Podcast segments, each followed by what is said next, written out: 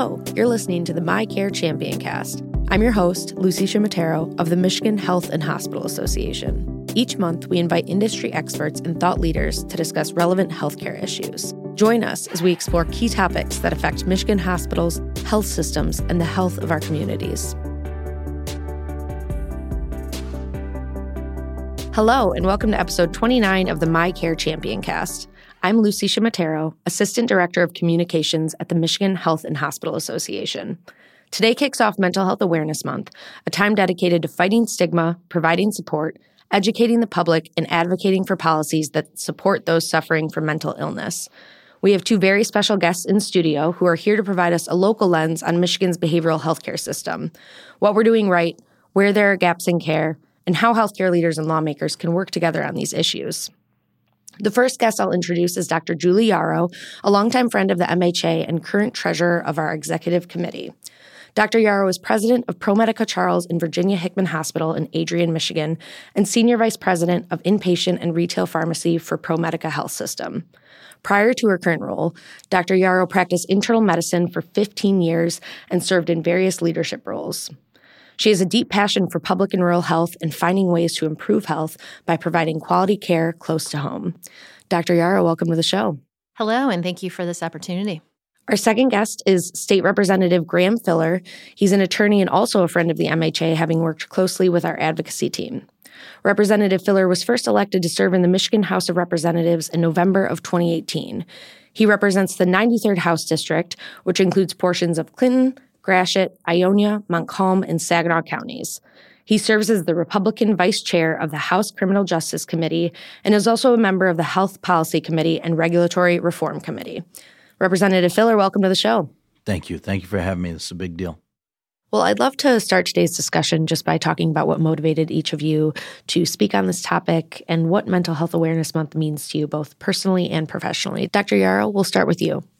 You know, um, each year, millions of Americans face the reality of living with a mental health illness. Um, I've worked in primary care field outside hospitals and then inside our four walls, and we still struggle with getting the right care mm-hmm. uh, for those in need. Um, I think we have opportunities to do better. I, I, think we need to continue to raise awareness. We need to educate. We need to empower people to speak up on behalf of themselves and their loved ones. Mm-hmm. So I think this month uh, gives us that opportunity to hopefully break down some barriers, collaborate, but really listen to each other. Mm-hmm. Um, I don't know if a month does it, yeah. but if a month can kick off um, you know, a yearly campaign to commit to improving awareness, uh, to improving access, um, and to get the funding that we need for the resources to care for these patients. Um, that's why I'm here. Wonderful, wonderful. What about you, Representative Filler? Well, I guess uh, later in the show, I'll tell my my personal story um, about dealing with an individual from the community who was just an expert, and and their family was part of uh, the mental health and behavioral health system here in Michigan, and I just I don't think it had been brought home to me until I talked to somebody else. So you mm-hmm. can say as a legislator, oh, I care about rural health care, I'll sign on to this bill, but until you've sat down with an individual who says, I've been through the system, here's what works, here, here here's what doesn't work. So that really brought home, uh, brought that home to me, and now I've been able to advocate for some bills uh, that we'll talk about too regarding mental and behavioral health and how to get better outcomes. Um, but it was that it was that personal touch. It was meeting with somebody. That's when I said, "This has got to be something that I concentrate on right. in the legislature." Absolutely. Well, that's the thing about mental health is whether or not it affects us right now, it always could. We're all susceptible to being impacted by it, either personally or a loved one or somebody that we know. Um, so I appreciate you both coming on to, to speak on this. So I want to give listeners also an opportunity to understand who you are and what led to your current roles. So Representative Filler, if you can kick us off. Um, I know before we hit record, you gave me permission to ask the really fun question of why politics? Yeah, and we we ask it and we answer it with sort of this wry smile or grin or I mean I'd knock on doors and people would say, "So are you crazy? You know, are you, you know, have you completely lost it? You're running for office.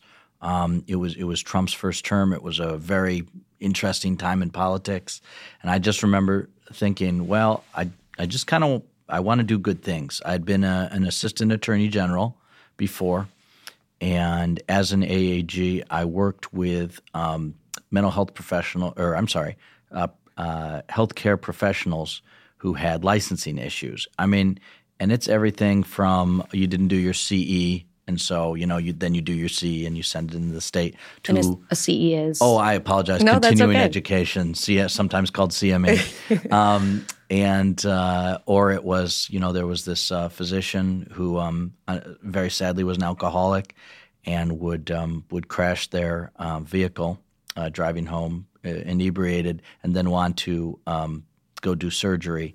And so I had to work through the licensing and the rehabilitation of that. And I got to work on some really really interesting cases where I was protecting victims and sort of fighting for the public safety.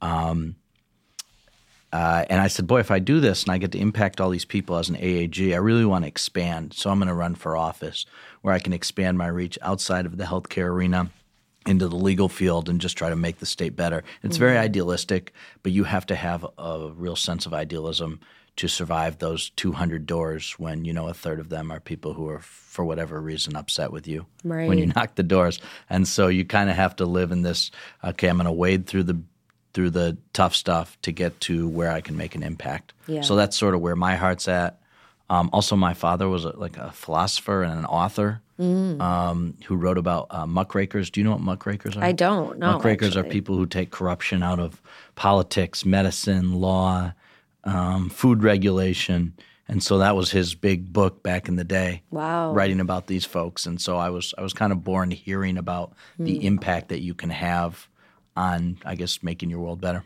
Yeah. And are you from one of the districts that you represent? I I'm always from, like to ask. I'm from Ovid Elsie, okay. more cows than people. I've never heard of it. and um, just a wonderful, wonderful small town to grow up in. Just go and play until it gets dark, and then you're you got better go home or your mom's going to yell at you. Everybody knows everybody. It was actually a wonderful, wonderful way to grow up. Wow, that's amazing. Well, Dr. Yaroch, I know you also are familiar with rural life, um, but to switch to the back, the first question that I had asked, um, we've seen a lot of people leave healthcare as a result of the pandemic, either switching gears completely, changing their path, or retiring. So, what led you to your current role, and, and why have you stayed in it? So, as you mentioned, I'm a physician by training. Mm-hmm. Um, I absolutely love healthcare. I can't imagine doing anything other than what I'm doing today.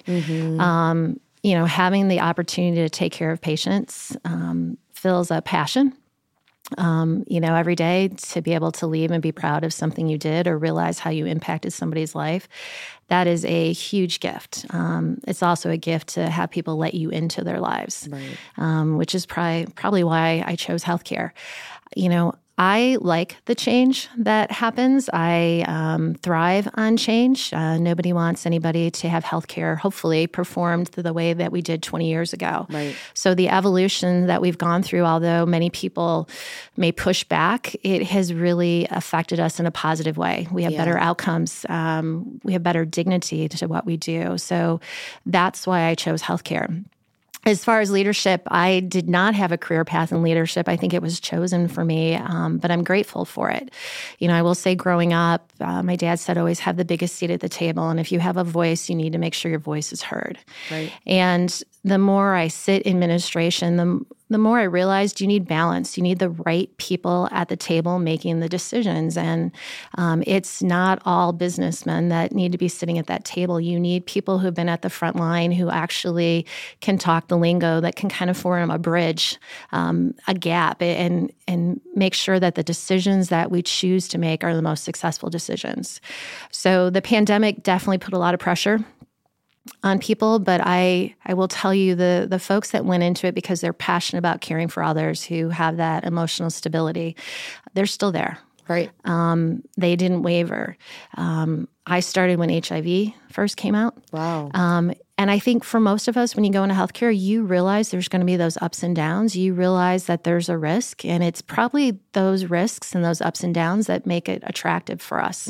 Um, and so, uh, yeah, I never gave second thought of leaving during the pandemic. I was right there with my team, um, and I'm really proud of what they've been able to do and what they continue to do each and every day. yeah. Well, to take the question a, a little bit further, why rural healthcare? So I grew up in Chicago, but my parents grew up in the thumb area of Michigan. Um, I, you know, we talk about access to care and equality to care, and I think there's been gaps in rural health. And I watched my family have to navigate those gaps. And, and so I I wanted to try to find solutions to making that better. You know, healthcare is not just about writing a prescription and making a diagnosis. It's learning about the person and learning about the environment, clean water, um, access to healthy living, you know, air conditioning for chronic lung patients, um, making sure someone has a safe environment to heal. And I would say there's much overlap between my urban counterparts and my rural, but I think we, in the rural area, we have less resources. Mm-hmm. Um, and it was a fight that I wanted to take on.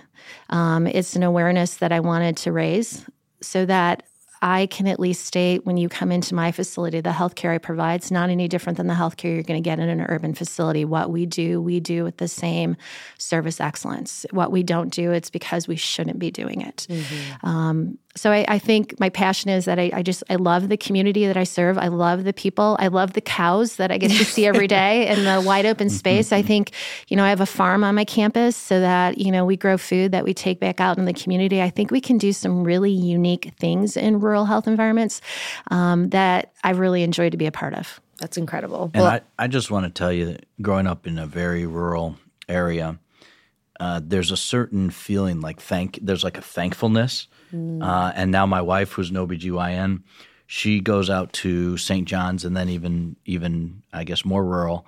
And um, the patients are, are very thankful. Like, thank mm-hmm. you for coming here. Thank you for providing your expertise. It's just a, di- I don't know, it's just a different feel. Yeah. You know um, everybody. Your staff lives in the community. Ninety yeah. percent of my staff live in the community that they serve. So it just adds another layer of closeness, of yeah. uh, unity. Mm-hmm. Um, but it also adds some additional complexities to it as well. Yeah, I mean that's the theme that we hear across the board when we talk to our rural members. Is just this sense of community and compassion and understanding and the people that are taking care of you in the hospital are also you know next to you in the aisle of the grocery store yeah. so i think that's a really beautiful thing yeah, and we need to support those rural sites because minutes make a difference. You know, with the technology that we have, the sooner we can start treatment on a patient, the better the outcomes. So right. if we were to lose those rural access sites, we'd see a significant change in the, in the outcomes that we're able to provide to the communities we serve. Yeah, well, that's a perfect segue into what uh, we're going to talk about today. So, um, Dr. Yaroch, I want to start by asking you specifically in our behavioral healthcare system, what are the gaps that we're experiencing and where are there opportunities? And also, where do our strengths lie in Michigan specifically? So, for strengths, it's the people. Um, you know, the people who are in mental health, uh, hats off to them. You know, it is a tough field to go into. You, again, we talked about passion. They truly have a passion for what they're doing because. Yeah um, we talk about the emotional ups and downs in healthcare. I think those that serve mental health have an even higher level of that emotional ups and downs. Um, and it's not just uh, emotional strength, but physical strength and, and and they take the brunt of a lot of the workplace violence that we hear about rising so dramatically in the United States right now. Um, and I think it's the commitment we have to to do better is one of our strengths. And in many of our communities, I was just speaking to colleagues in rural and mid sized hospitals. We are seeing that we're doing a better job coming together with partners in the community, that we're starting to talk. We're talking with law officials, we're talking with local schools, uh, community mental health. So we no longer see each other as competition. We're finally getting to the point that we realize we need to work together, but there's still a lot of opportunity in those conversations to be had. You know, for gaps and barriers, um, that list I could probably talk for over an hour. Um, access to mental health beds on the inpatient environment is a huge barrier right now in the state of Michigan. Um, and it's not the physical beds. You know, a building doesn't care for patients, people care for patients. So we do have a shortage in the staff and it's a team approach to mental health. It's not just a physician and a nurse, it is a social worker. Um, it's a therapist, it's a psychologist. So we have a shortage across the state of getting the right people to be able to open up those beds and increase access. Um, financial resources, um, a huge barrier. Um, not just in the inpatient world, but I think in the outpatient world, we talk about preventative care. I think many healthcare plans don't have a very broadband coverage for mm-hmm. preventative care. Um, many people have a limited number of visits they can do for therapy. Uh, we don't limit the number of visits you can do for your diabetes or your blood pressure checks, right. but we seem to do that for mental health. And I think that needs to change. But when we look at um, the cost of care in the inpatient world. Um, many that have inpatient beds are losing money. I unfortunately in 2016 had to close an inpatient unit, um, and it was due to the amount of dollars that I was losing.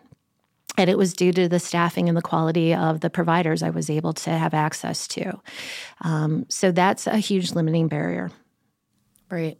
Well, if you don't mind, can you paint a picture of what those barriers, what that results in in terms of like the patient experience? What are you seeing in the EDs or just the hospitals in general um, for your mental health patients? Yeah, so when patients come in in acute crisis, um, they can either come in on their own or they're brought to us against mm-hmm. their their will because a loved one or maybe the court petitions them to come in.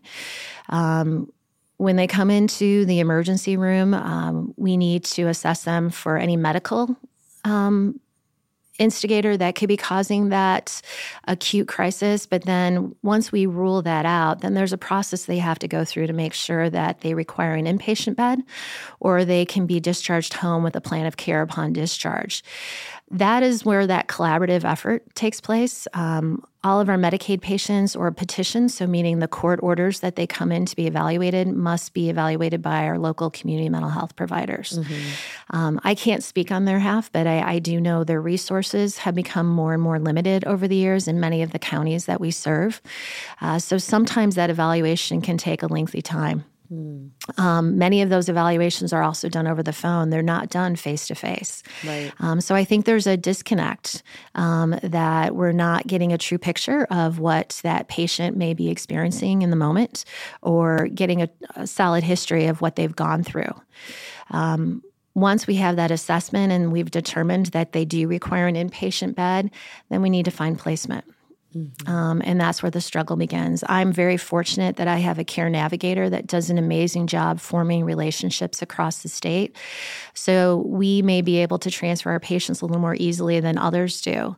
But depending on the patient, um, it can take sometimes weeks, almost over a month to get a patient. And so then they're sitting in our emergency room just waiting.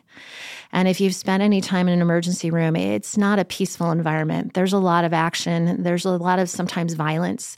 Um, it's not the healthiest place to have a mental health patient in acute crisis sitting and waiting. And there's a cost associated. And there's a cost, and that cost is absorbed by the hospitals. Right.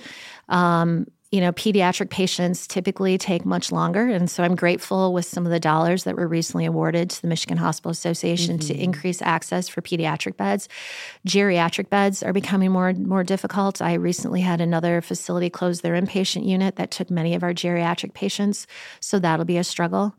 Um, but then also, if you have a violent patient, and particularly with substance abuse, and, and, patients who are scared and angry, they're violent. And that limits the places that we can go. Right. We also have restrictions placed on us by community mental health. They they broker um, contracts with individual sites. So if we have tapped out all of those sites and there's no beds, then we have to go to sites where they don't have an active contract, which can delay getting access to that. Mm-hmm. Um, many patients we cross state lines every state have a different criteria for mental health that causes a huge barrier for us mm-hmm. particularly with petitioned patients um, and the transportation piece. and the transportation so once we do get a bed then we need to find transportation. Right. Um, I was just talking to a counterpart in the UP, and they just told me they transport patients all the time down to Indiana from the UP. Um, you pull EMS rigs, so there's a shortage of emergency management rigs. Mm-hmm. You pull them out of your community for several hours. That also compromises the safety of those patients that need that EMS rig for a heart attack or for a stroke. Right. Um, many local law enforcements they will not transport for us, and I understand you know resources are scarce and, and dollars aren't there for transportation, but we don't have a solid network for moving those patients. Right.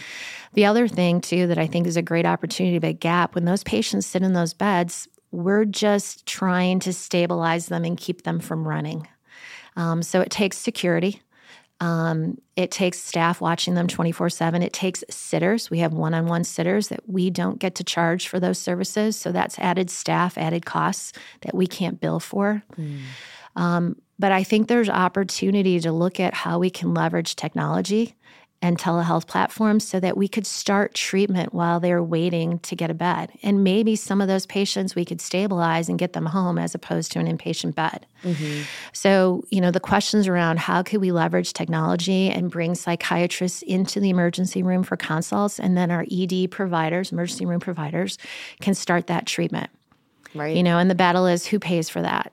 You know, I, I, would suggest, you know, could we have telehealth platforms by the state that are regions? They, you know, they cover a region. Um, so then we have the volume to pay for those contracts, but then get patients the care that they need um, and get them back into outpatient environments. Yeah.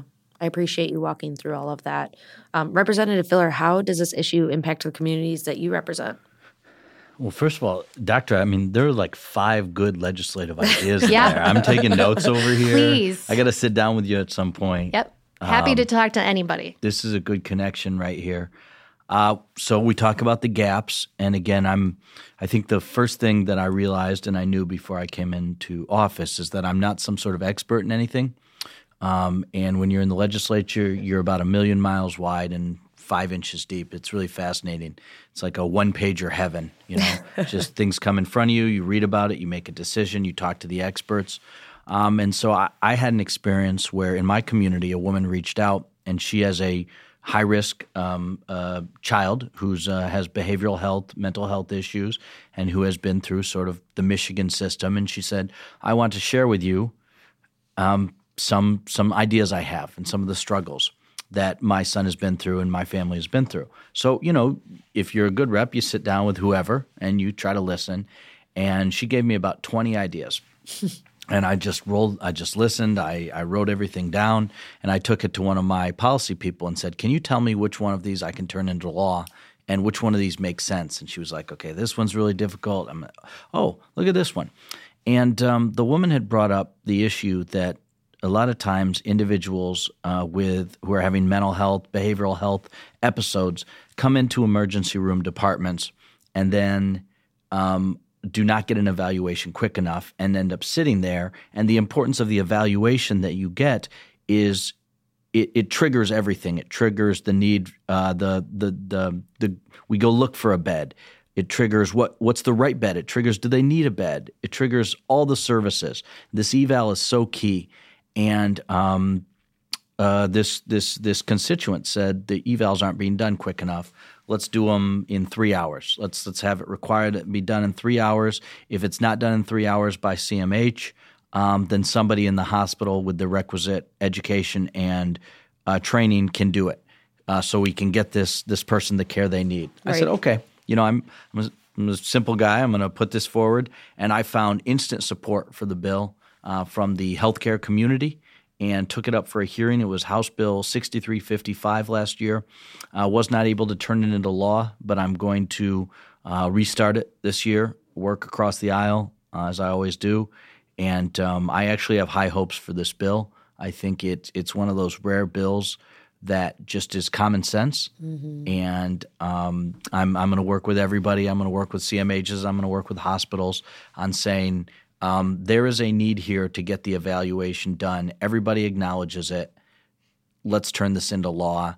I, will make compromises, whatever I have to do. And so, um, when you're talking about a gap, um, I live in mid Michigan, and my district is very rural. Mm-hmm. And we've had a couple of the highly publicized incidents of individuals, um, kids, sitting in ERs for multiple weeks and I think Doctor probably would tell you that there are more incidents like that, but maybe these were just the high profile ones. And that's not good. You don't want individuals sitting, uh, waiting for a bed, needing specific care for weeks. Mm-hmm. That's bad for everybody involved. It's bad for the ER. It's bad for the patient. Um, and um, so I, I, got to kind of be a part of it because everyone would reach out to the representatives. You've got to fix this. You've got to find a bed, and so we would go to bat for them. And we'd call hospitals and we'd call Cedar Creek, and um, we're going to find a bed. We're racing, and so it really brought it home when you serve as the rep and you see these really bad incidents happen uh, where the person needs care and can't get it. And so that's a gap, and it's a gap I hope my legislation will help fill. It's not a fix all, but I guess it's part of the uh, it's part of the solution. Absolutely. Well, I know MHA is very supportive of House Bill 6355, and we're looking forward to that being reintroduced. And as Dr. Yaroch had mentioned, we were fortunate to get help from the legislature in um, securing funding for a grant that will help hospitals expand or develop pediatric behavioral health care services. So, Dr. Yaroch, can you speak on what you think are some of the potential solutions? I know you mentioned telehealth being one of them uh, that are impacting bed availability and staffing specifically for mental health patients. Yeah, I, I well, first off, I, there are states, there are nations that are doing mental health better than what we're doing. Um, so I think we need to start opening our eyes and listening to what others are doing and, and not reinventing the wheel. We don't have time. You know, every day we waste on finding solutions. Um, it affects a patient. Uh, as you know, we mentioned the telehealth. I, I, think that is one of the biggest opportunities that we have. And again, who pays it? You know, can the state assist with that and help provide that as a resource for the local community mental health? I do um, want to, and I'm sorry to interrupt, yeah. but I want to tell you, we worked on telehealth my first term, and found support across the board. Now, Republicans typically um, represent more rural areas in the state, is what it is, but it spoke to everybody and the people who have got back to me. I had a meeting last week, I believe, with some healthcare professionals, and they were very positive about telehealth. Yep. Um, they just said it, it allowed them to reach so many more people so quickly. Um, and clearly, you know, nothing when there's something a little more serious, right? Maybe telehealth isn't the answer for that, but just the intake and the ability to get an individual to come to their appointment. So I, I was really proud to work on that, support that. Yep. Um, and it was one of our main focuses my first term. Yeah, and mental health is a perfect platform because you're not listening to heart and lungs. You're, you're talking to people, you're watching people, right? You're watching their physical reaction. And if you can meet them where they feel comfortable, I think that also opens the door for additional communication. You know, if you have a student that wants to do their visit in their bedroom where they feel comfortable and safe, that opportunity to use telehealth provides access to that mm-hmm. individual um, or who doesn't have transportation. I think um, it opens the doors to so many. Uh, opportunities, uh, so many additional care plans that we can do looking into the future, but you still need people. Right. right. So it's not technology, it's not a computer, it's still a person sitting on the other side. So I, I think we really need to be looking at our schools, mm. looking at how we can grow passion for people going into mental health.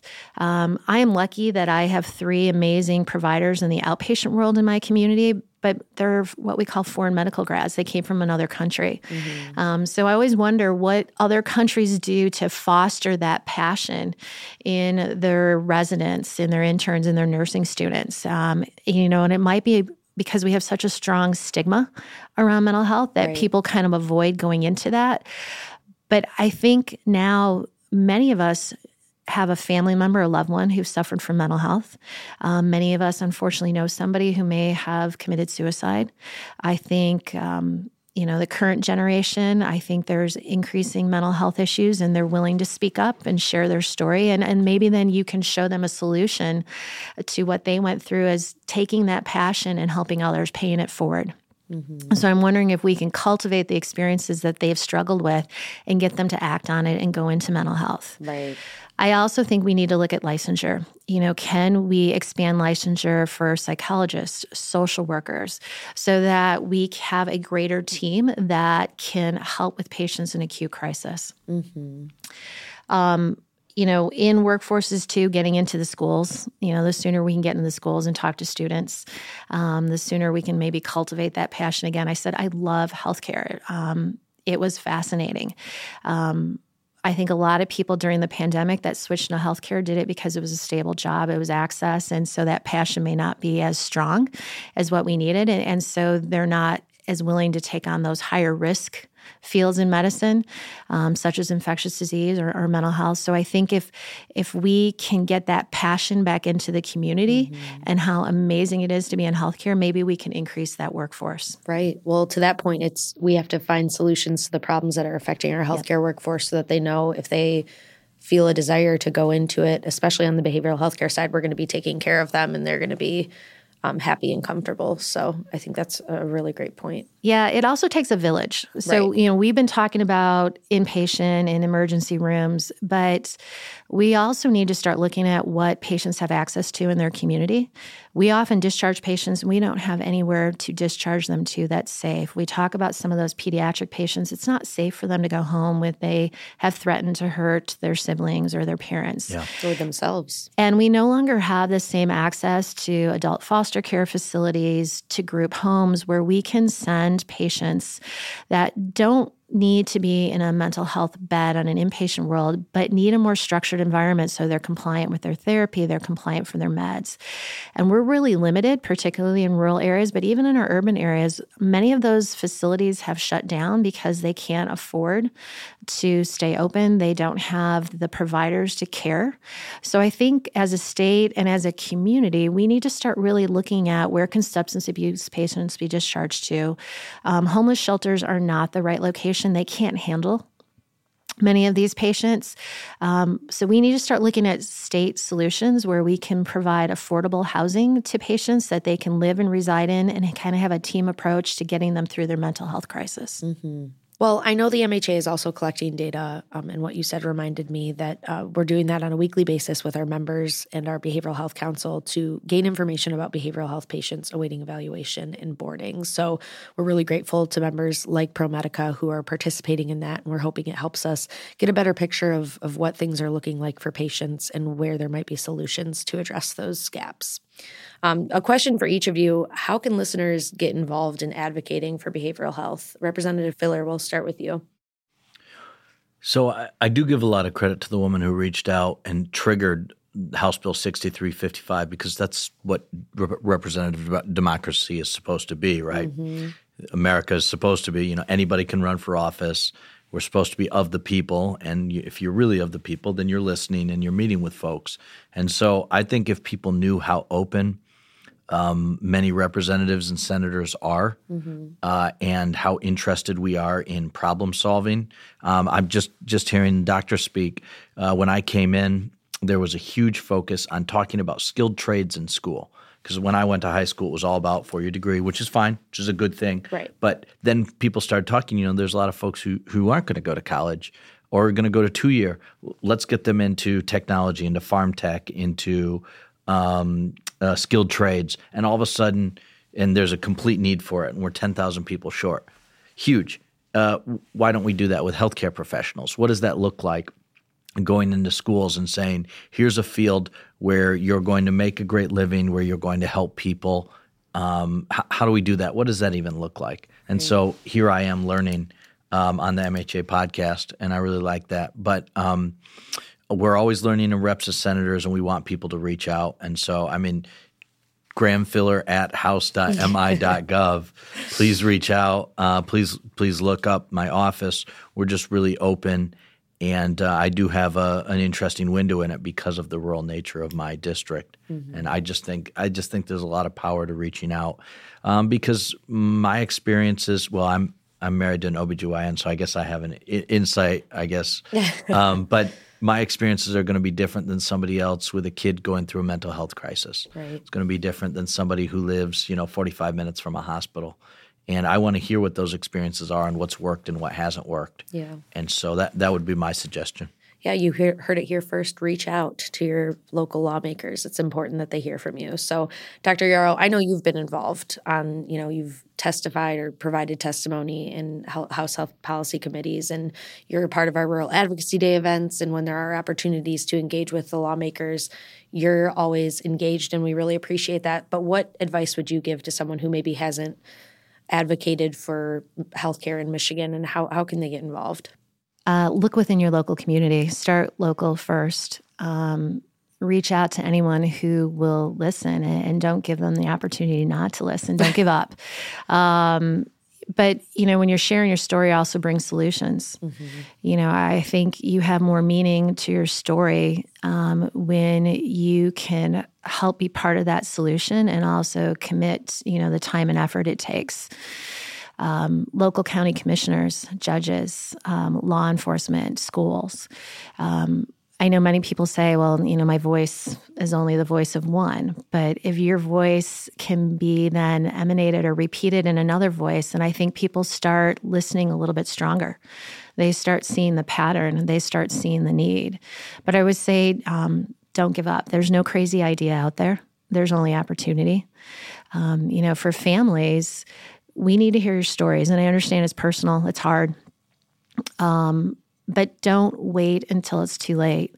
You know, advocate for your loved one or your friends as early as you can. Reach out to their primary care providers, reach out to their teachers, to their instructors, and don't give up. Keep putting that hand out there.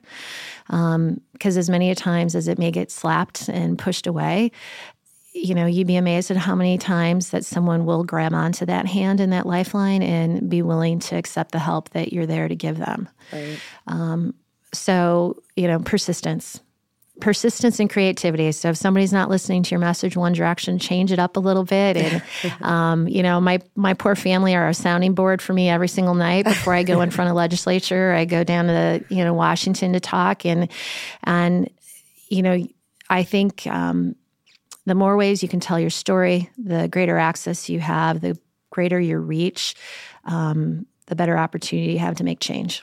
Right. Well, one of the first things you brought up that's working is our collaboration and unity in this space. So we need that from the general public too. That's not just healthcare people. That's that's everyone. Yeah, it can. It's this is not a solution for just you know lawmakers um, in Lansing or for hospitals you know, I mentioned it, takes a village to care for someone. Absolutely. Um, I spoke to some colleagues that were successful enough to get millages passed, and those millages are used specifically to help get resources for mental health patients. Um, those dollars can't come from one resource. Mm-hmm. Um, those volunteers need to come from multiple areas. And so I strongly urge communities if you don't already have collaborative efforts where you put law enforcement, schools, healthcare providers, community mental health um, around the table, then you need to start doing that. You need to start sharing what your reality is. There's a lot of assumptions out there, and that's what I think has made us go down rabbit holes. You can't assume that you know what others are going through. So we need to listen, we need to share our story, but we need to have diversity around the table. So we're making a sound decision that makes sense going forward. Absolutely. Those are great points. Well, Rep Filler, I know you mentioned your website. How else can healthcare constituents and community members get in touch with you? Social media. You can follow me on TikTok.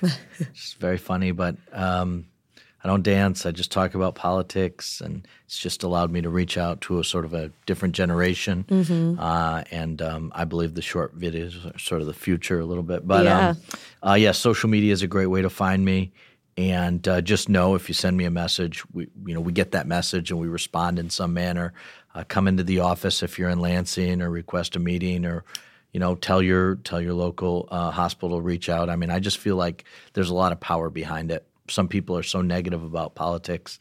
All those folks don't do anything. They just go and they argue and you know left and right just want to um, fight, and especially nationally, you would think that was true. But I can right. tell you my experience at the state level is we're problem solvers, and um, and and we really want to hear from folks. Perfect. And on TikTok specifically, you're looking to break down really complicated information. You're not just speaking the jargon on your videos. You're really trying to make it compelling and interesting for people who maybe aren't as close to the work that you do. That's right. So I realized when sitting here, I haven't done really a, a healthcare TikTok yet. Mm. And so we typically pick an issue that people are following. So, for instance, I did a dirt roads TikTok uh, last week about how um, there's a new rule from the state of Michigan, which I think is damaging dirt roads, which is very relevant to my district. So I spoke out against it. I spoke to the science behind it and what goes into that, and broke it down in a minute and a half. Mm. And so that's sort of you know just a way to reach out. That's great. Any TikToks about cows? no, we're going to do a cow TikTok. No, we're going to do it now, though. Yep. Oh, perfect. Yes, we'll definitely capture something to promote this episode. But Dr. Yaroch, any uh, websites or resources that you want us to know about ProMedica or where we can find information um, from your organization or to connect with you specifically? Yeah. So if anybody goes on promedica.org, um, you can reach out to us. Um, you know, I'm, I'm known within my organization, so any message that is left through that platform will get to me.